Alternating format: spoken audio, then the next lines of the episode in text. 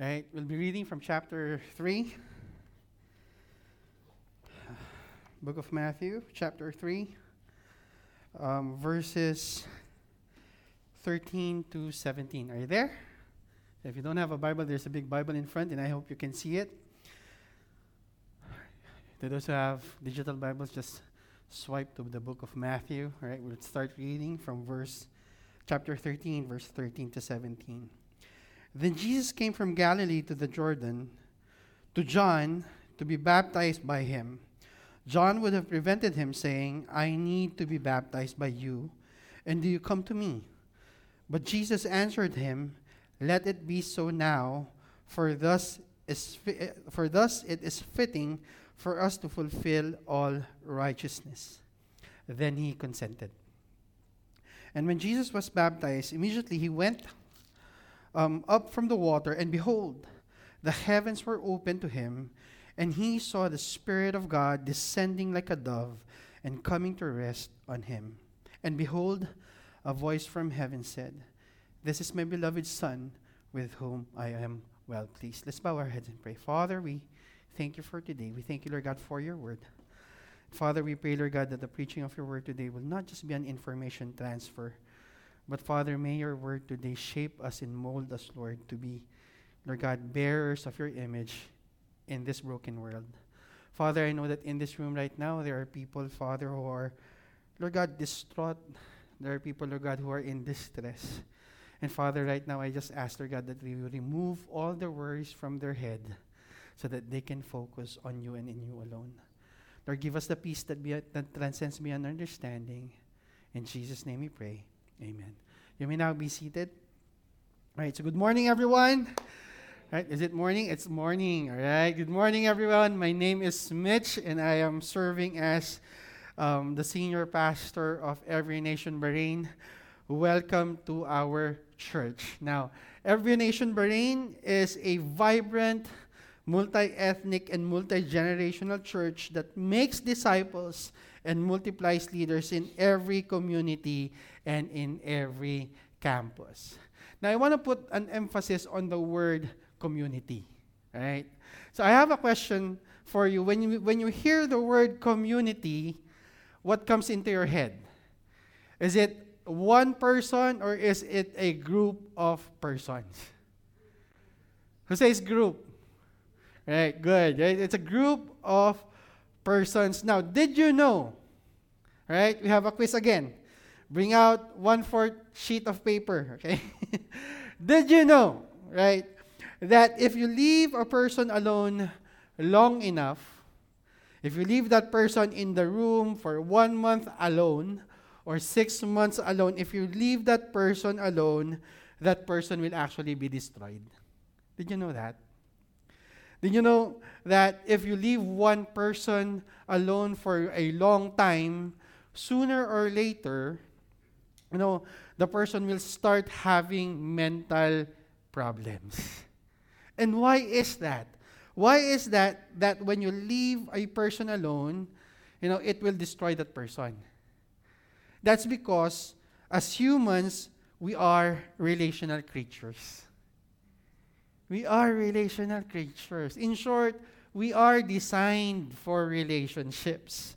We are never meant to be alone.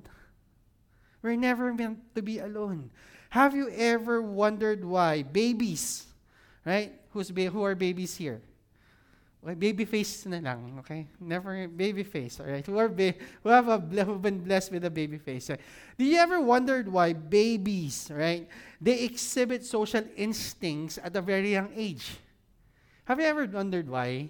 They want to be cuddled by their mom. They they have that natural instinct toward being part of a society. I was playing with Yifei earlier, right? I was playing with Yifei earlier, and, he, and she was really interacting with me.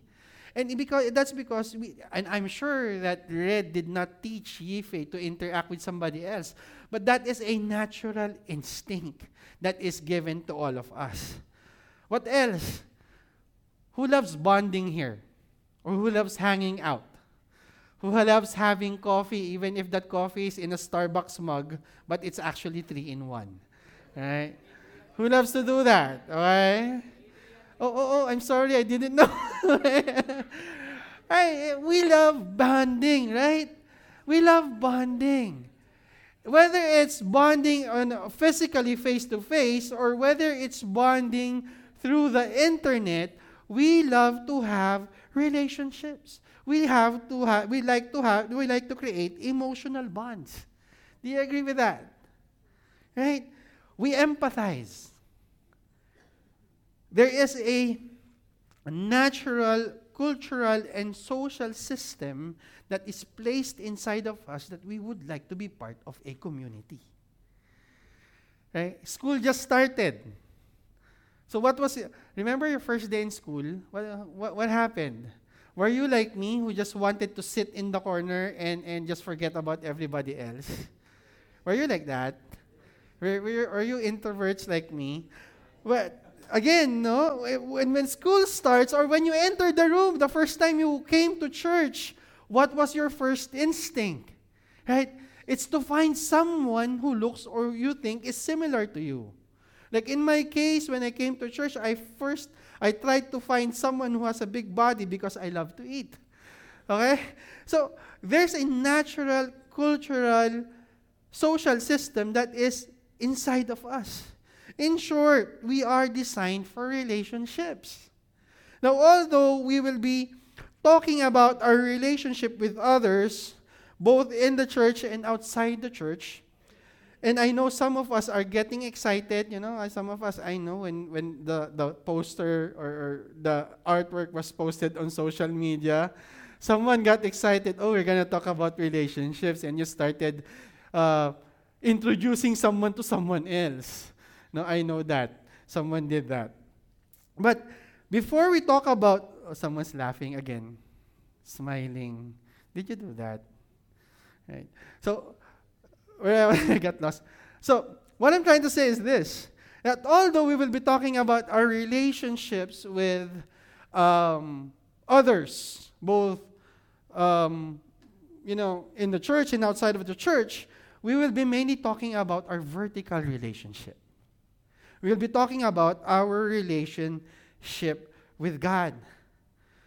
Relationships, or relationship, bro, can we switch off the ano, monitor. As, uh, really? Uh, okay. I, I hate hearing my voice, it's so ugly. Um, all right, where was I? Relationship. All right, relationship comes from the root word relate. Okay? Meaning, we make a deep and personal and meaningful connection to someone else. That's what relationship means.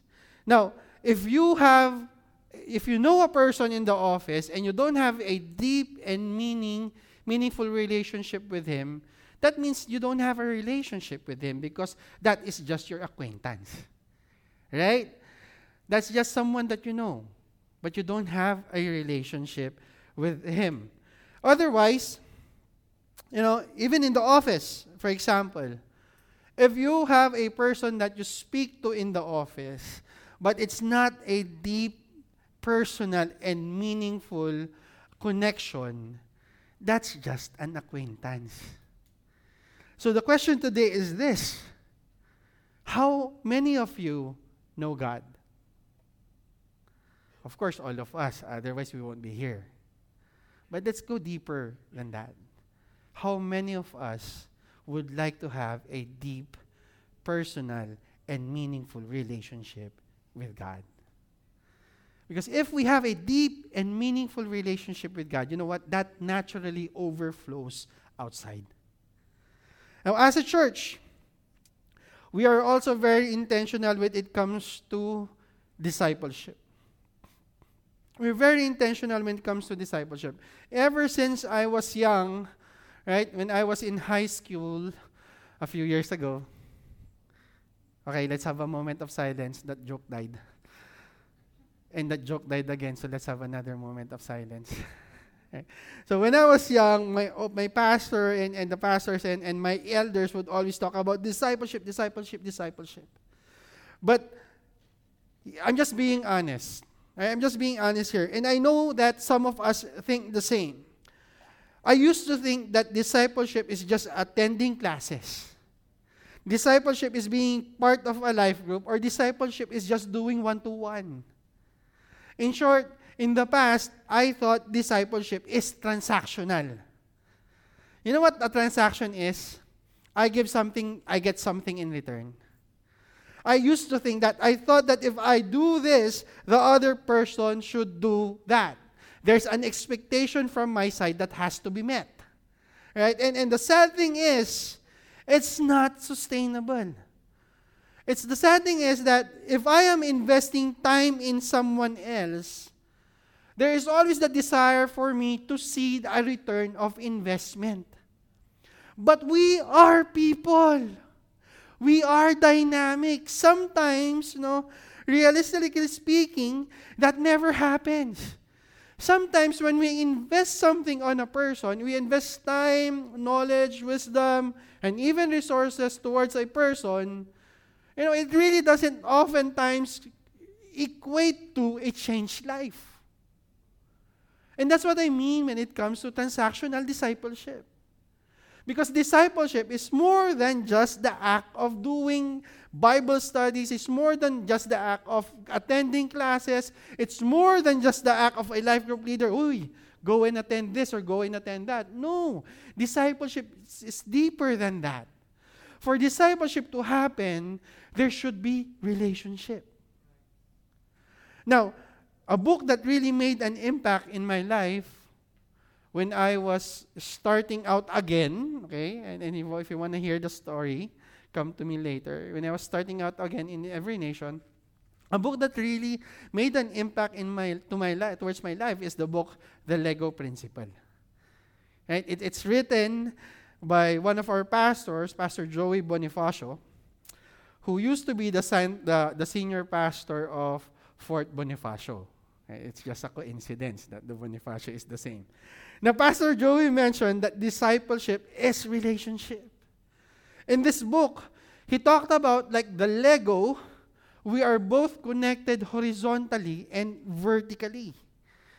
But who am but to those of you who know me, you know that I'm a very stubborn person. Especially my wife knows that. Now, recently, in our church community, our leaders coined the word right, coined the word relational discipleship. We already know that relationship is involved in discipleship, but we coined out this word relational discipleship so that it will remind us that discipleship is more than just doing one to one, it's more than just attending classes. There is a relationship that is at the very core of it. Our goal is to put emphasis on doing relational discipleship. Our goal is to put emphasis and remind us that relation about the relationship in discipleship. And let me just clarify something. Having a process, right? Having a process is not wrong. Actually, having a process in discipleship, that is something that we have to embrace. Otherwise, it will be chaotic. Right? It will be chaotic. It's nice to embrace relationship, um, the process, right? And it is our, imagine if, who have go- undergone the purple book? Can you raise your hands? Okay. Who have gone, who have, who have done empowering leaders, who have done that, right? Imagine, imagine this. Imagine if there was no classes. What's our way of downloading chunks of information to you?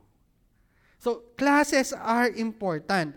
But we need to go the extra mile and we need to, rem- to remind ourselves about relationships. It's not just the process, but also the relationships. And that's why I, I, I want to honor people like Anthony, Jean. I want to honor Ara, Nika, G. You know, and some of us here, I, I, I won't be able to mention. I want to honor you guys. Why? Because you take the time. You give the classes and you take the time to process the classes. It's not just do this, do that, do that, the verses, do this, do this. It's, it's about how about you? How do you feel about it? How can you apply it in your lives? That's relational discipleship. It's helping each other process things. Now, Pastor Nixon Nang said this Relational discipleship is discipleship facilitated, okay? Facilitated and evaluated by relational uh, by relationships. Take note of that. Relational discipleship is discipleship facilitated and evaluated by relationships. So what does he mean by that? Facilitated. Discipleship is faci- facilitated by relationships. We don't just ask our friends to go to classes. We don't just ask our members to attend the classes. We process it with them. Relational processing. It's not just about uh, meeting at attendance or you know being in the class. It's not about that, but it's about you know how can I help you understand it further, or how can I help you apply it in your everyday lives.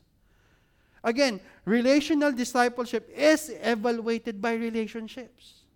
And what do we mean by that?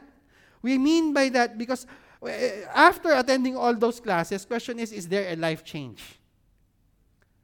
After attending the classes, right, were you more humble? Or were you more the opposite of humble?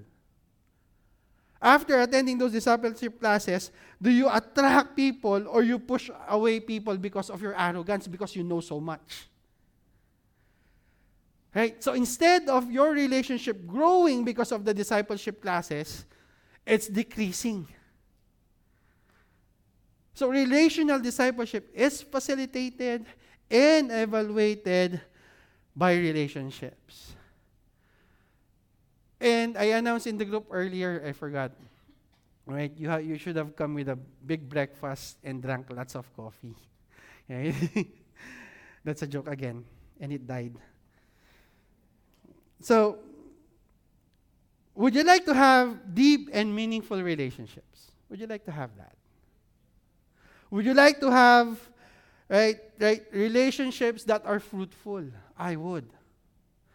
Now, this week I had the chance to spend time with my old boss. His name is Raj. And he told me about the story of her grandchild. His grandchild, rather. And how, you know, how the children of today, okay? Children, listen to this. And then the advanced generation, listen to this also. How the children of today are so different with our generation. You see, in our generation, when our elder says, go and buy food, our response is, give me money, I will go. But gen- the generation today, and I- I'm sorry about this, I'm just, you know, not sta- maybe stating the fact because it's not for everyone. But the children of today would actually, when, when we ask them, go and wash the dishes, what's their response? Wait. Wait. I'm in the middle of a game. I'm, I'm, I'm, I'm watching this, or I'm doing this. Wait. Right? Back then, if we said that, my parents would go, come here, lie down on the floor, and Right? And, and what's wrong? What's different? Why is the children of today acting that way? You know, and I realized when I was growing up, we, we, we lived in a house that is communal. We lived in a house, in a place where we're surrounded by our uncles and our aunties. Right? And then we saw them when our grandmother or grandfather would ask them, go do this, they would immediately go there. So when we grew up, we saw that and witnessed that, so that when it was our time to be bullied by our parents, no, to be asked favors by our parents, right? We would not say, wait. We would not say, no. We would not say, this is the better way. We would actually just shut up and do it. Because we trusted our parents. Our parents know what is good for us. Our parents know what is good for us. So, when he told that story and I remembered my story, I realized that even as a church, if we want to know more about relationships, if we want to know more about relational discipleship, we need to have a model. Right? We need to have a model. Now, if we would like to have a deep personal and meaningful relationship, we need to follow someone who is in perfect relationship even before the beginning of time. Wow. Did you get that? That they were in perfect fellowship, in perfect companionship, even before the beginning of time. That as we know more about their relationship, about the relationship between the God between God the Father, God the Son, and God the Holy Spirit, as we know more about the dynamics of their relationship, we will have a deeper understanding of what relational discipleship is. And I believe that understanding the dynamics of the relationship within the Trinity will also help us understand our relationships inside the church. Will also help us understand our relationship outside of the church and will make our relationship with God deeper. Right? So the text we've learned we've read earlier, and what's that text that we read earlier? All right, that's Matthew chapter 3 verse 13 to 17. What was the last song that we sang?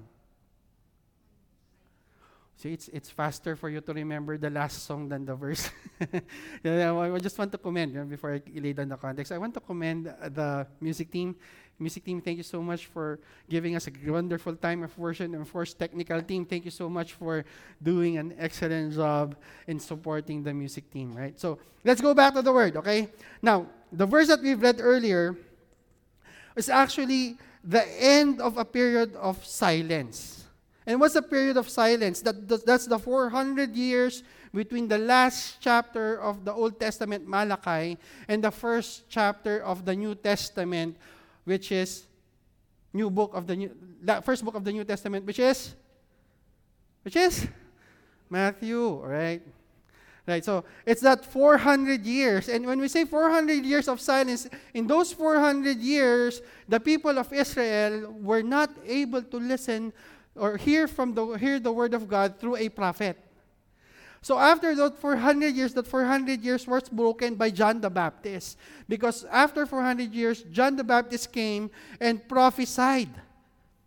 And then he invited everyone to come and repent because the Messiah is coming.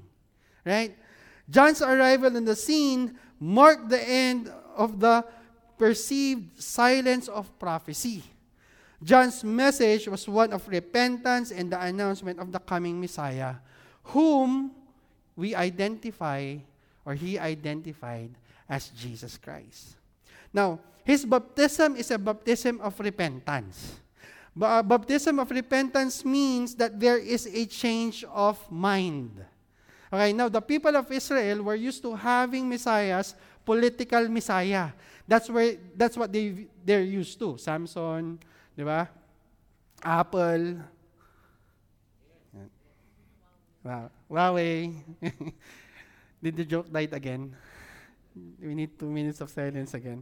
Right? Uh, judges, all right? And then David, right? Th- those are the messiahs that they're used to. They're used to having political messiah, but the messiah they realize that is coming is a divine, uh, is a messiah that is divine. And because they realized that, they came to John for baptism because now they're believing, they're expectant, they're expecting a Messiah that will save them, not politically, but also spiritually, and that Messiah will bring them into his kingdom.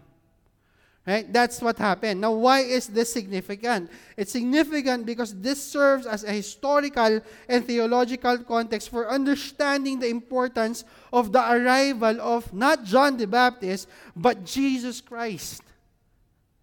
It's important because it's Jesus Christ was arriving in the in, in the Old Testament uh, prophecies and, and, and promises is now going to be fulfilled.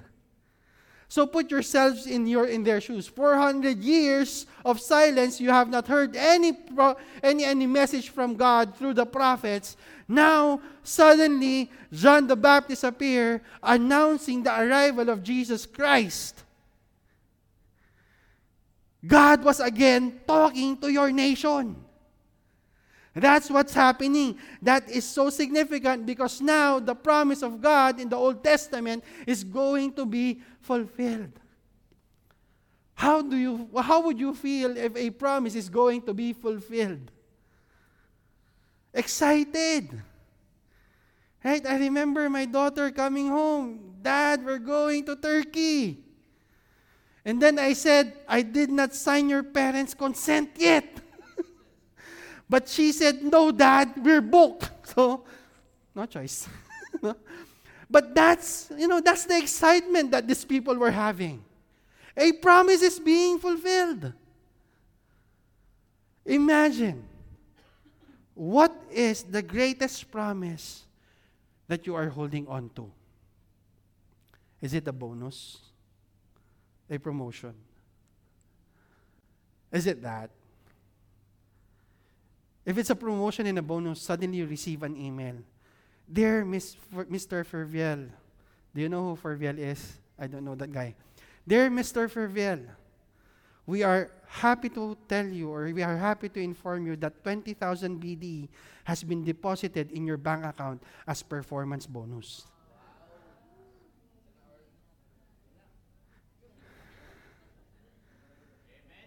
But more than that, more than that promise of 20,000 BD, these guys were enslaved by the Roman Empire.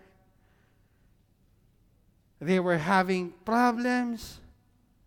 They were, they were, you know, they were being uh, uh, not punished, but they were, you know, the laws of the Pharisees was being, you know, bur- was burdening them. Imagine all of that. And now the Messiah has come. So it's more than the 20,000 BD. It's more than that. To them, it's worth a lifetime. To them, it's worth the eternity. Matthew chapter 3, 13 says here Jesus came from Galilee to the Jordan, to John, to be baptized by him. John would have prevented him saying, I need to be baptized by you. And do you come to me? With the eyebrow, of course. Why, why, why, did John hesi- why did John hesitate to baptize Jesus Christ?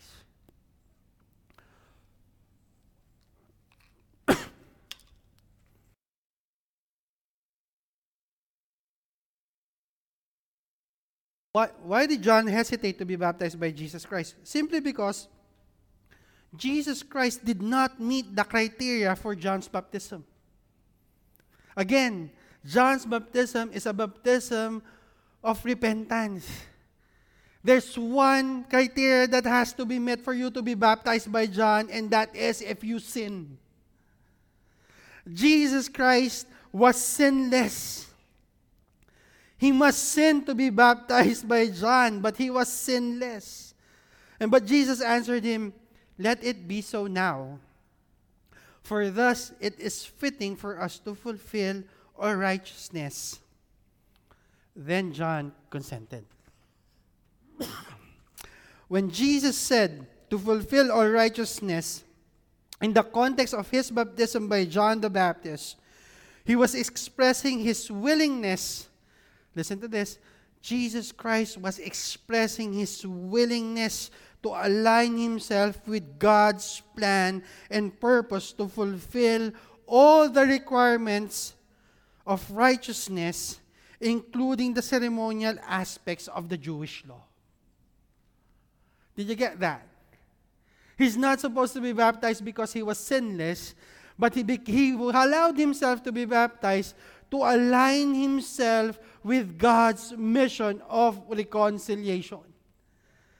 If Jesus were to provide righteousness for sinners, then there is a not need maybe, but there's a need for that for a lack of a better term, but there's a need for Jesus to be identified with sinners.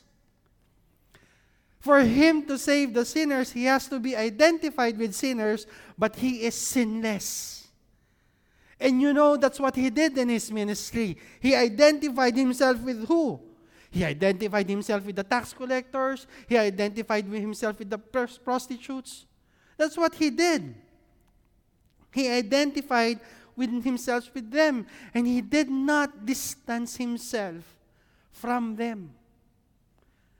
Matthew 11:19 says this, "The Son of Man came eating and drinking, and they say, look at him, a glutton and a drunkard, a friend of tax collectors and sinners."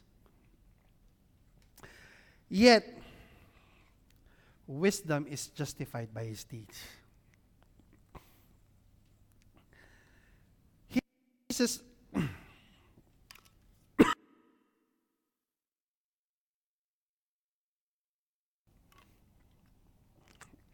In this verse, Jesus referred was referred to as a friend of tax collectors and sinners, highlighting his willingness to associate himself with them. And this is what the church of today should do. It's for us to be identified with them so that we can reach out to them. Not to be the holy as thou people.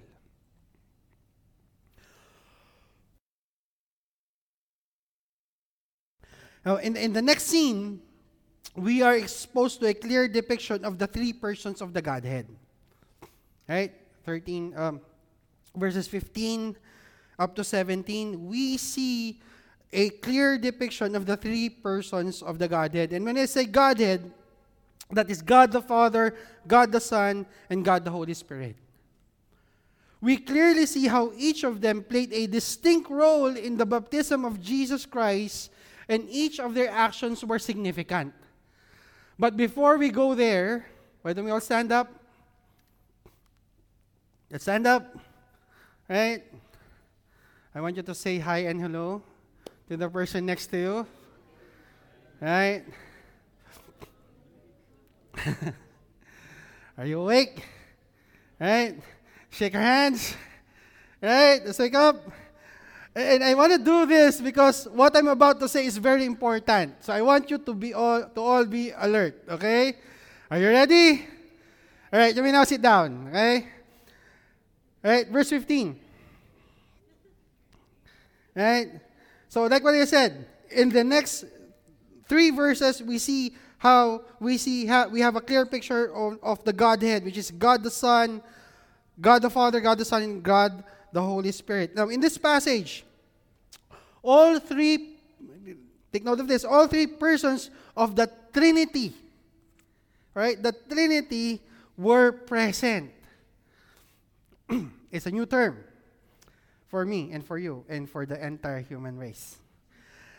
That Jesus Christ was being baptized, the Holy Spirit descending like a dove, and the Father spoke about His Son, Jesus Christ. That's what happened in the next three chapters.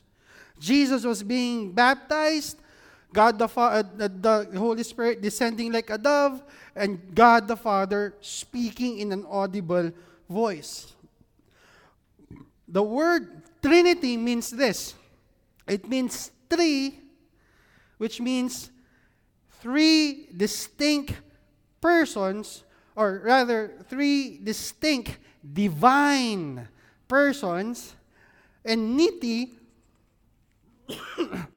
means unity in divine nature as God. Right? Bear with me. While the word Trinity is not found in the Bible, the concept is derived from various passages that reveal God the Father, God the Son, and God the Holy Spirit. So the word Trinity is not present, okay, but it is revealed in the scriptures. Now, one of those scriptures is Isaiah 48, verse 16, which says, Draw near to me, Hear this. From the beginning I have spoken in secret. From the time it came to be, I have been there. And now, so, hear me. And now the Lord God sent me in His Spirit. So, how many people are there in this verse? It's God the Son saying, Draw near to me, God the Father, and God the Spirit who sent Him. Three. Right? 2 Corinthians 13, verse 14. Let's go to the New Testament. The grace of the Lord Jesus Christ and the love of God and the fellowship of the Holy Spirit with you all. Again, how many? Three. John 14, 16 to 17 says this And I will ask the Father, and he will give you another helper to be with you forever. Who is asking? Jesus. Three. Right? So there are three distinct divine persons in the Godhead. Are you okay with that? Now, right? We only have one God. So while there are three distinct persons in the Trinity, we have one God. Let's, let's just look at the scriptures. Deuteronomy chapter 6, verse 4. It says here, Hear, O uh, Israel, the Lord our God, the Lord is 20. Is it 20? It's one. New Testament, 1 Timothy chapter 2 verse 5, for there is 25 gods. No, right? It says 1 Timothy 2 5, for there is one God. And there is one mediator between God and man, the man, Jesus Christ. You see, God is not one person manifesting in three different modes or three different roles. God is not me, like me, which I am a son to my father, a husband to my wife, and a father to my children. God is not like that. God is not like water where it is winter, spring, summer, and no. It, it, God is sometimes liquid, solid, and gas. So God is not like that, right? God is not that way. So I have a diagram here. God, Jesus Christ, right? Some people view it this way that Jesus is God and Jesus is the Father and Jesus is the Son and Jesus is the Holy Spirit. Okay, that's the wrong interpretation of God. We call that monalism, modalism rather, because God is in three different modes. We call that oneness, or we call, or we can also call that new issue. So God is not like that. Rather, Right? There, I have another diagram here, which is a triangle. So in the Bible, God is referred to as Lord, Yahweh, or God. Okay? God is referred to Lord, Yahweh, or God. Bear with me. The Father is God.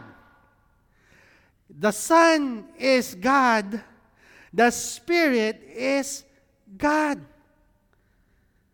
So when we we sang earlier, what, what the, what's the song that we sang? A thousand hallelujahs.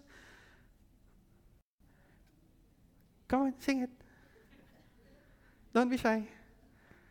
What's the lyrics? A thousand hallelujahs. So when we sing a thousand hallelujahs, God, we're actually not just referring to the Father, we're not just referring to the Son, we're not just referring to the Holy Spirit, we're referring to all three of them. But remember this the God the Father is not God the Son. God the Son is not the Holy Spirit, and the Holy Spirit is not God the Father. They are three distinct persons that are a member of the triune God. We only have one God. Now, if you don't understand that, welcome to the club. welcome to the club. But one thing is for sure, and and he and there is this is the, here is where I settle my curious mind. One thing I, I'm sure of that the Trinity is not an invention but a revelation from the Bible. It's not an invention. It might sound complicated, but you know what? Under, knowing the Trinity helps us understand that despite God's complexity, God is amazingly loving us. Despite His complexity, which we will, ne- we will never ever fully grasp and understand, He chose to have a deep, personal, and meaningful relationship with us.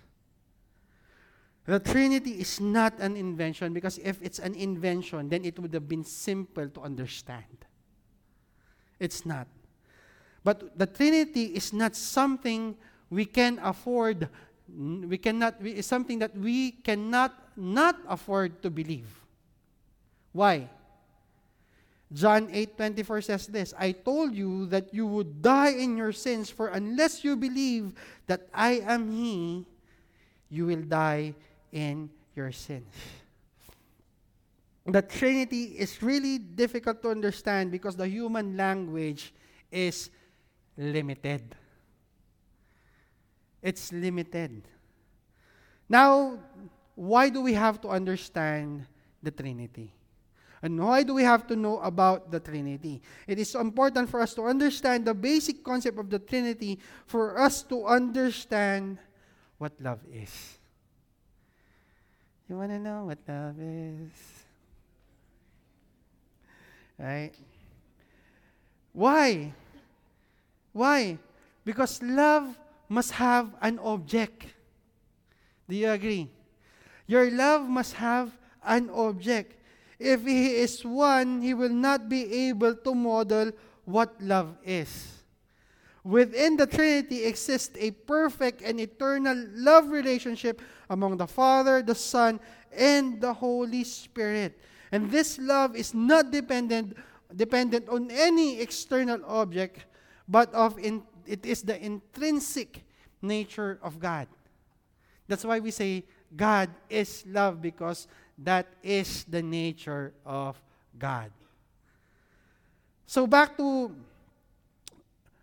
what you know, back to the to the scripture. Let's let's look at the dynamics of the relationship of the three divine persons in the Godhead. And children, listen to this. Parents, listen to this.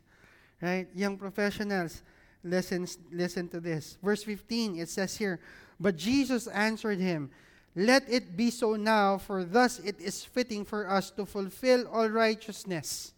Then he consented. Jesus demonstrates his submission to the Father's plan by coming to John to be baptized. Despite being sinless, Jesus willingly submitted himself to fulfill all righteousness according to God's purpose. What do we see here? We see here that the, the Son submits to the Father. You see, God can save us by any other means. Like the, the, the saints, the, like, like the, the Old Testament people who were saved by faith, who were saved by, you know, their sacrifice, their, their faith in God, basically. They were saved by faith. But by doing so, we will not be able to understand what love is. Did you get that? We will not be able to understand what mercy is. We will not be able to understand that truth can set you free, and we will not be able to comprehend the magnificence of grace. If we were saved by our faith, we will not be able to comprehend what grace is. Example. This is an example. Right? If we just give what our children ask for without telling them the sacrifice that you've made for them to have that, will they appreciate the gift? If we just give what our children want without telling them, oh, dad, I need 10,000 BD. Oh, here, 10,000 BD. Without telling them the sacrifice we have to do to, to earn that, will they appreciate it? More than appreciating it, will they know your love for them? Will they comprehend it? Of course not. Yeah? And if we do that, it will lead them to grow up, God forbid, being entitled. How about us today? Children, do you honor your parents? Do you know the sacrifice they're making so that you can be where you are right now? Children, do you honor your parents? Do you understand how your parents love you? Do you understand that what they want for you is, is for you to grow up perfect? For you to grow up to have everything you have and to, for you to face the society boldly because they want you to understand that they've got your back. Do you honor your parents? Do you submit to your parents? The Son submits to the Father. John 17, 4, it says here, I glorified you on earth, having accomplished the work that you gave me to do. If Jesus, being God, obeyed the Father, how much more should we? And I'm not just talking about ch- children right now. I'm not just, just talking about kids right now. Even young professionals. Even us who are advanced in years a bit. Are we honoring our parents? Are we honoring our parents by handing down, you know, important lessons that were given to us? Are we honoring our parents by modeling respect, by modeling gratitude? Are we doing that? Another question I would like to ask is this Do we honor the Son? That's for all of us. Do we honor Jesus Christ at work? Do we honor Jesus Christ in our relationships? Do we honor Jesus Christ in everything that we do? Philippians 2 8. And being found in human form, he humbled himself by becoming obedient to the point of death, even death on a cross. Husbands, do you, do you love your wife enough to sacrifice yourselves? When I say sacrifice yourselves, do you love yourself enough to die, you know, to die from your old notions, to die with your culturally influenced notions that if I am the man, I wear the pants in the house? Or do you enforce that? Do we die to that? Wives, do you respect your husbands? Your husbands aren't your husbands are not perfect. That's why they need the Lord.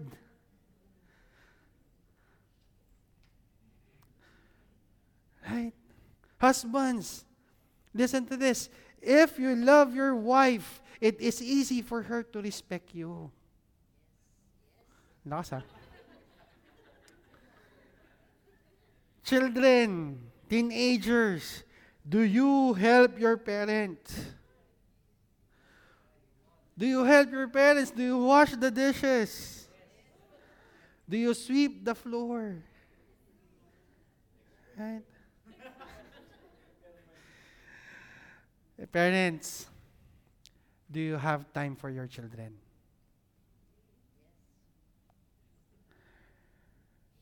CJ, another question is this Parents, do you understand your children? Because their generation now is different from our generation. Their generation needs more understanding. You know, back in my days, if someone would tell me I am ugly, I would go, nah, let's just, you know, fight. Let's just, you know, let's just box each other. Let's have boxing into, you know. Nowadays, if your children, someone tells your children that they are ugly, that can lead to depression. Do you understand your children? Anyway, back to CJ. Let me just tell a story. Sorry, CJ. You know, so one day he introduced a friend to me. Anyway, he was he, I think he was it was a some some someone that's dear to him. And when, when he introduced him, I was like, I didn't know how to react. but I said, Yes, my son is growing healthy. In the same way, parents, do you understand your children? The Holy Spirit, verse 6, verse 16 rather, and when Jesus was baptized, immediately he went up from the water, and behold, the heavens were opened to him, and he saw the Spirit of God descending like a dove and coming to rest on him. See, the Holy Spirit descended upon Jesus like a dove. This action signifies what? This action signifies the support, empowerment, and anointing of the Holy Spirit upon the Son who is about to begin his mission. Or his ministry on earth, rather. See, verse 16 tells us that the Holy Spirit anoints the Son. The Holy Spirit supports the Son. The Holy Spirit empowers the Son. How about us? Do we support our spouses? Husbands, do you support your wives? Wives, do you support our husbands? Your husbands, not our. Okay, sorry your husbands. And, and when we were getting married, when we were about to get married, one thing that my mother in law told my wife is this, and I don't know, maybe my wife forgot about it, but one, one, one of the things that my mother in law told my wife that support your husband, even if he is wrong. But that's wrong, okay? Don't support your husband. Support your husband. And if your husband is doing something wrong, support your husband by saying, you know what, that's not what's in the Bible. Support your husbands. Oftentimes, the Holy Spirit is the least spoken among the triune God. But there is no jealousy among the members of the Trinity.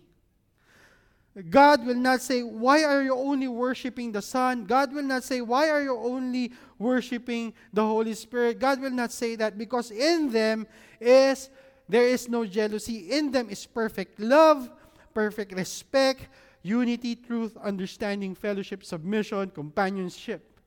In them they honor one another.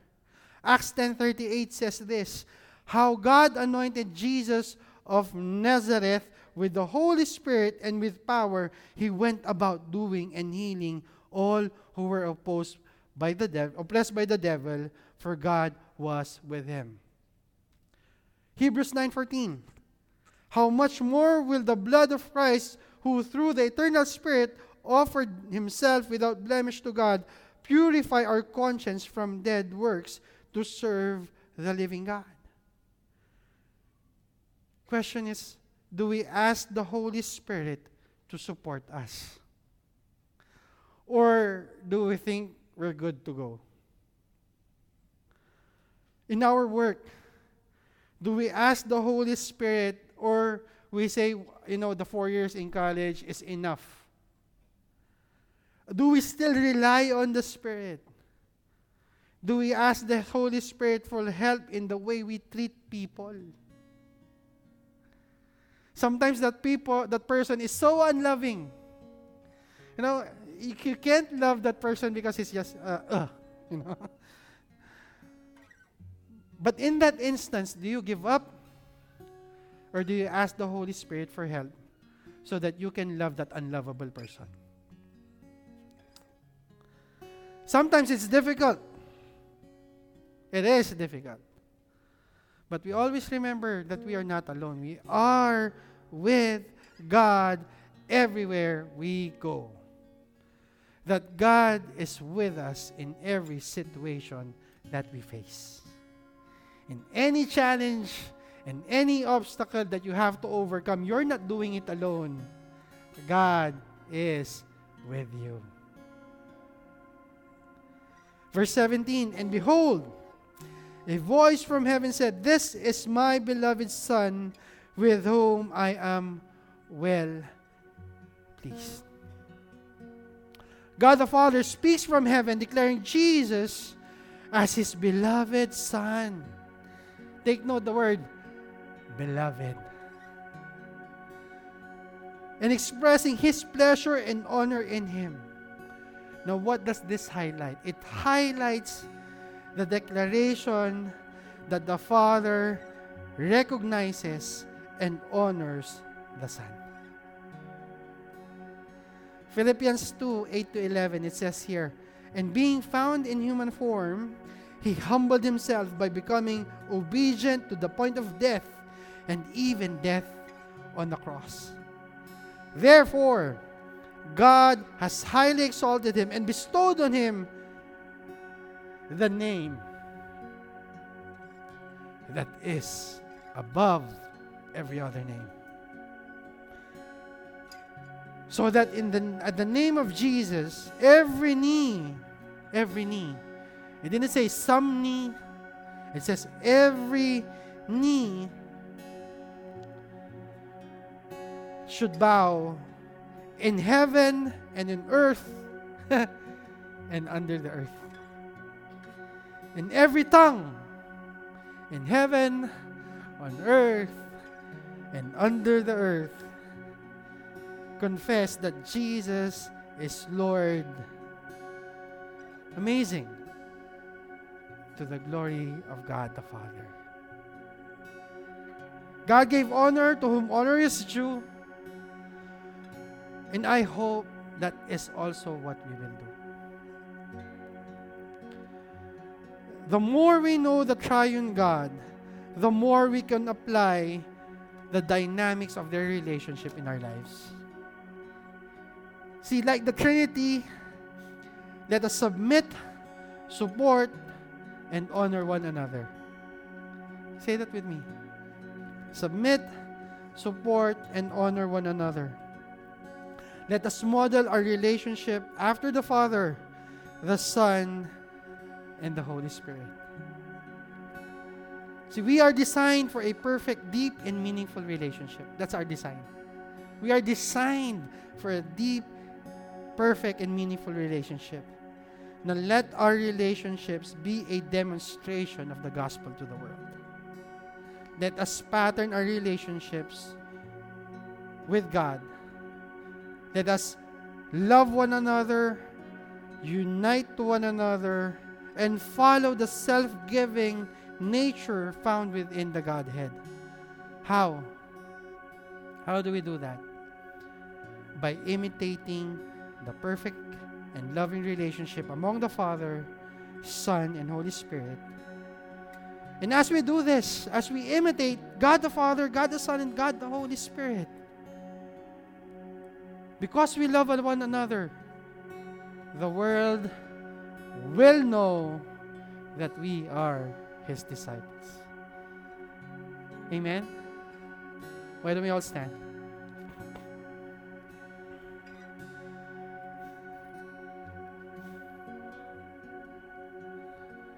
Let's bow our heads. Father, we thank you for sending your Son to die on the cross for us so that our sins may be forgiven. And Father, thank you for designing us, Lord, for designing us for relationships. And Father, right now, Lord, I just ask, for God, that, that you just speak to us, speak to us Lord, reveal, Lord God, show us, Lord God, we are where we have come short. Where we have come short in our relationships, Lord. Where in our relationships, we forgot to honor you. We forgot to rely on you. We forgot, Father, to submit to you. And Father, right now, we just approach your throne and we ask for forgiveness. Lord, forgive us of our iniquities. Lord, we receive that forgiveness. And Father, right now, Father, I ask, Lord, for your grace and your strength. Lord, remind us, Lord, that we have a model to follow and we can follow that model because we have you in us. And Father, right now, Lord, I just ask, Lord, that, Lord, as we love one another, Lord, as we honor one another, as we support one another, as we empower one another, Father, I pray, Lord God, that you will use this church to proclaim your gospel to the world. So that, like us, Lord, they may also have a meaningful, deep relationship with you. Lord, we thank you and we ask, Lord, that you be seen in our lives, that you be seen in our relationships, Lord, that you grant us the grace and the strength to live a life that honors you and proclaims you. In Jesus' name we pray. Amen and amen. Let's receive the benediction. May the Lord bless you and keep you. May the Lord make his face shine upon you and may the Lord be gracious to you. May he, may he open doors for you to build meaningful, deep relationships so that you can bring your friends, your office mates, and your family into his kingdom. In Jesus' name we pray. Amen. You are now dismissed.